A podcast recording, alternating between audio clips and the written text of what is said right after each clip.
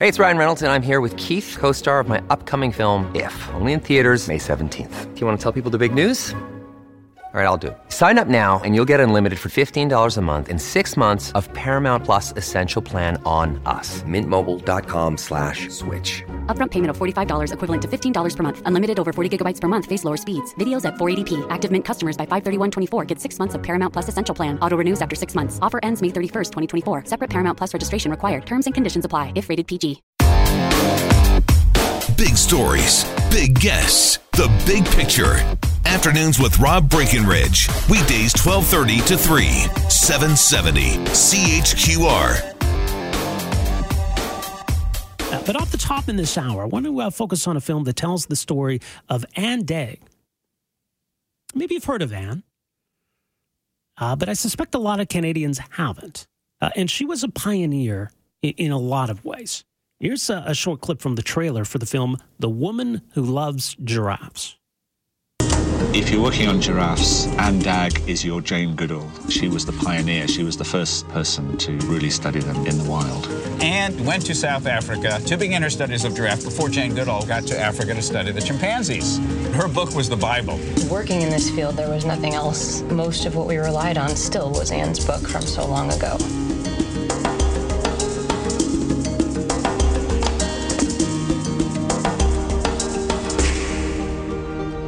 It takes an explorer's heart to be willing to set off like that. In Africa in the 1950s, traveling the continent in her little rickety car. What was so stunning was this young woman who goes by herself to South Africa in a time when women didn't do anything like that. I was 23 and I'd been thinking for 20 years about going to the giraffe, and I just had to do it. So I started to write to the wildlife department in each of the countries that I knew had giraffes. And one of them said, Well, I think this wouldn't be good for a young woman to be alone. loner. I thought, Oh, maybe it's because I'm a woman that they're saying all this. So then I started to use my initials so they wouldn't know I was a woman. She never took no for an answer. She always found the yes. I never really thought about it, that me being a woman. And they thought about it all the time, I think. But you never let it stop you? Oh, no. Well, because I was thinking I was a person. Yeah, and that's the voice uh, of Anne Dagg, who's the subject of the film The Woman Who Loves Giraffes.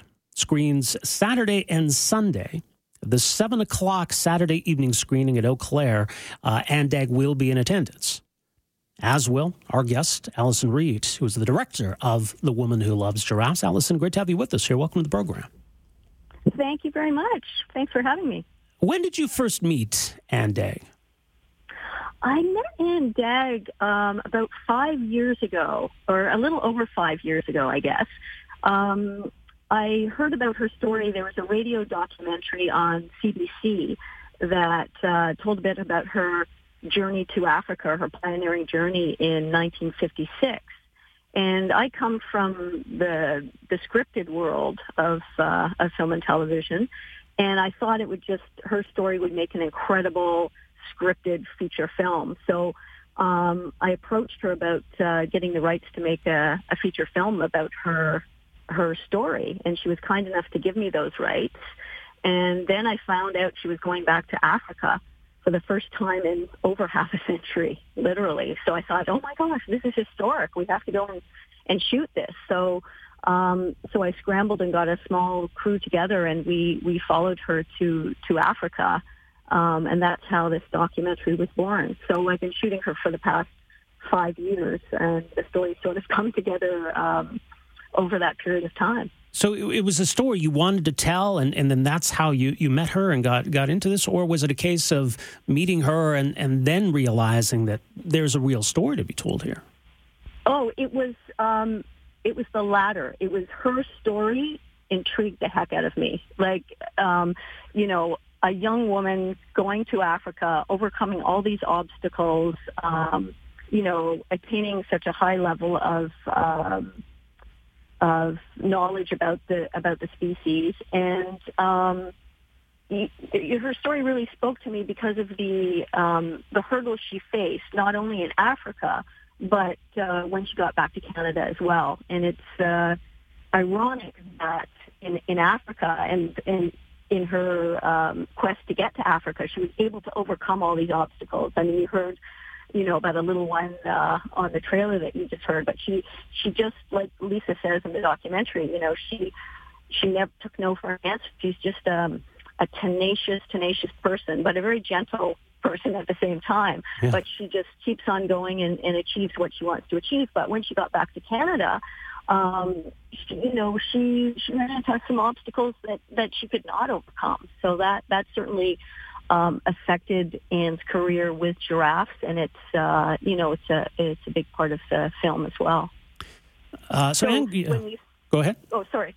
Well, so when you see the film, like every, uh, everyone seems to love giraffes, and um, I've certainly fallen in love with them in the in the process of making this film as well. They're amazing creatures, and and when you see Anne with giraffes, and you know, learn so much about them in the seeing in, in watching the film.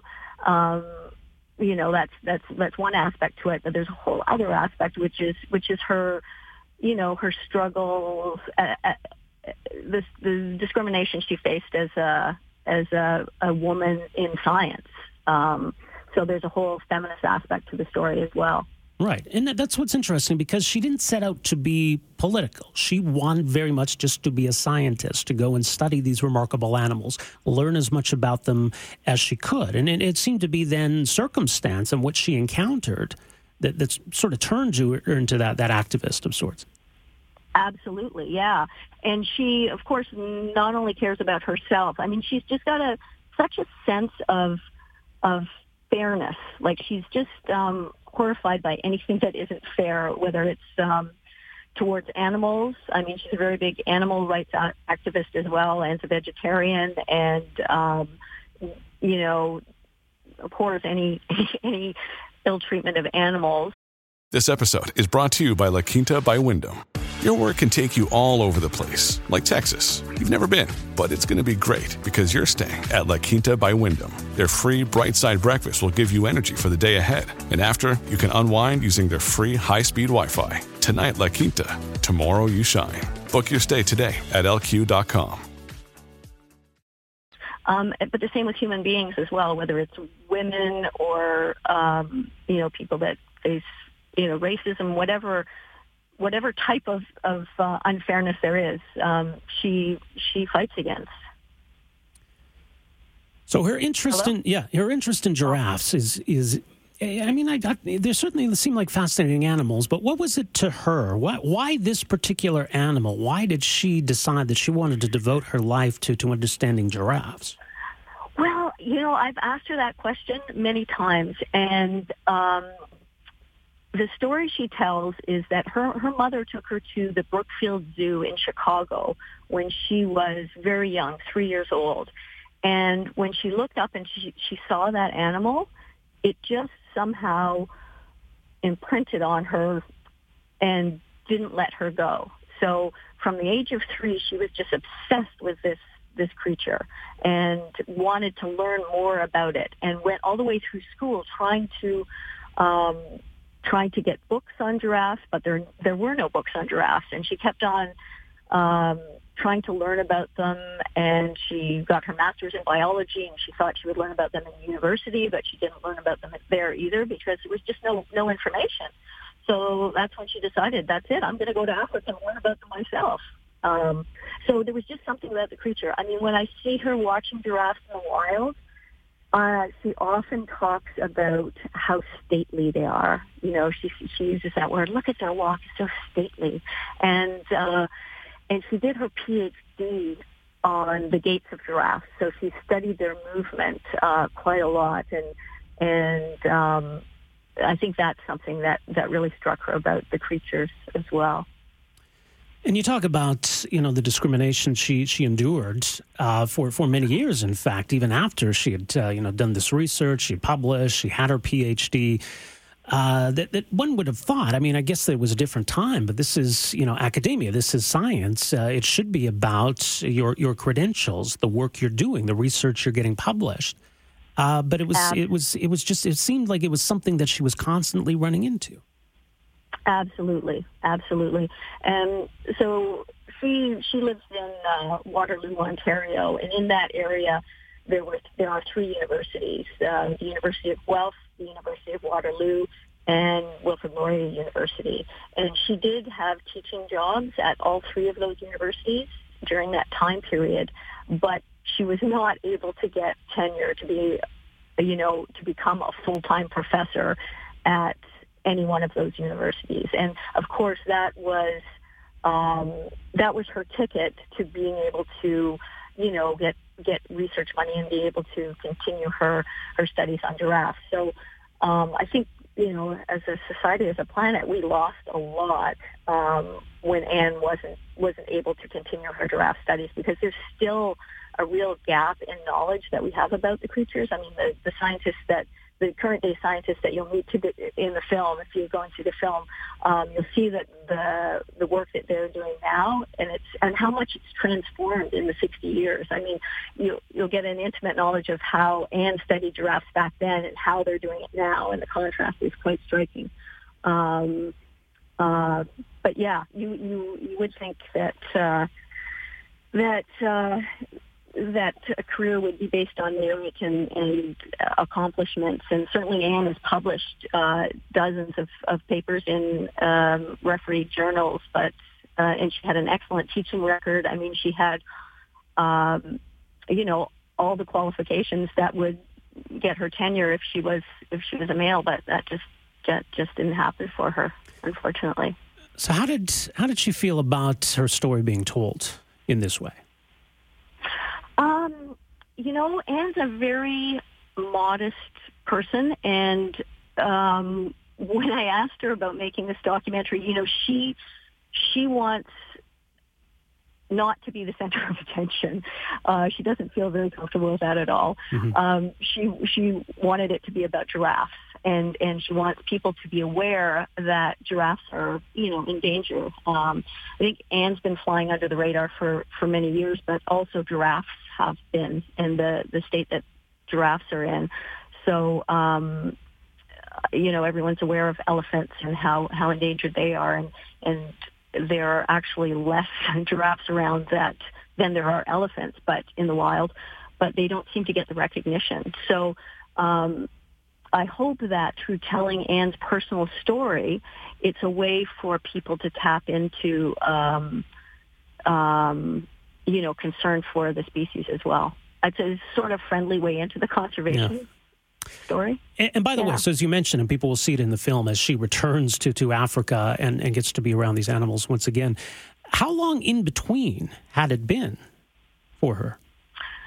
Um, it had been actually well over half a century. Yeah, wow. Yeah, well over half a century. And we were lucky enough to have um, 16 millimeter footage of her doing her giraffe work in 1956. And we went back to the exact same farm. It's a farm in um, Fleur de, Lys in, um, in South Africa, uh, where she did her initial studies. So we were able to film her you know, in uh, 2015 in the same, in the exact same spots as she was uh, in 1956. So that was quite remarkable to see, you know, the, you know, the same iconic mountain range and the same, some of the same buildings. And, and, you know, we, we saw giraffes that were most certainly um, descendants of the giraffes that she was studying, you know, back in the day. Well, the film was called The Woman Who Loves Giraffes. Much more at thewomanwholovesgiraffes.com. It is screening this weekend as part of the Calgary International Film Festival. Uh, Saturday night, 7 o'clock at Eau Claire Theatre 1. Sunday morning, 1120 at Eau Claire 3. Uh, you'll be at the Saturday showing, and Anne Dagg herself will be there Saturday, correct? We will both be there, yes. We're looking forward to it. All right. Well, Alison, thank you so much for joining us here today. Really appreciate this. Thank you so much. Afternoons with Rob Breckenridge, starting at 1230 on News Talk 770 Calgary.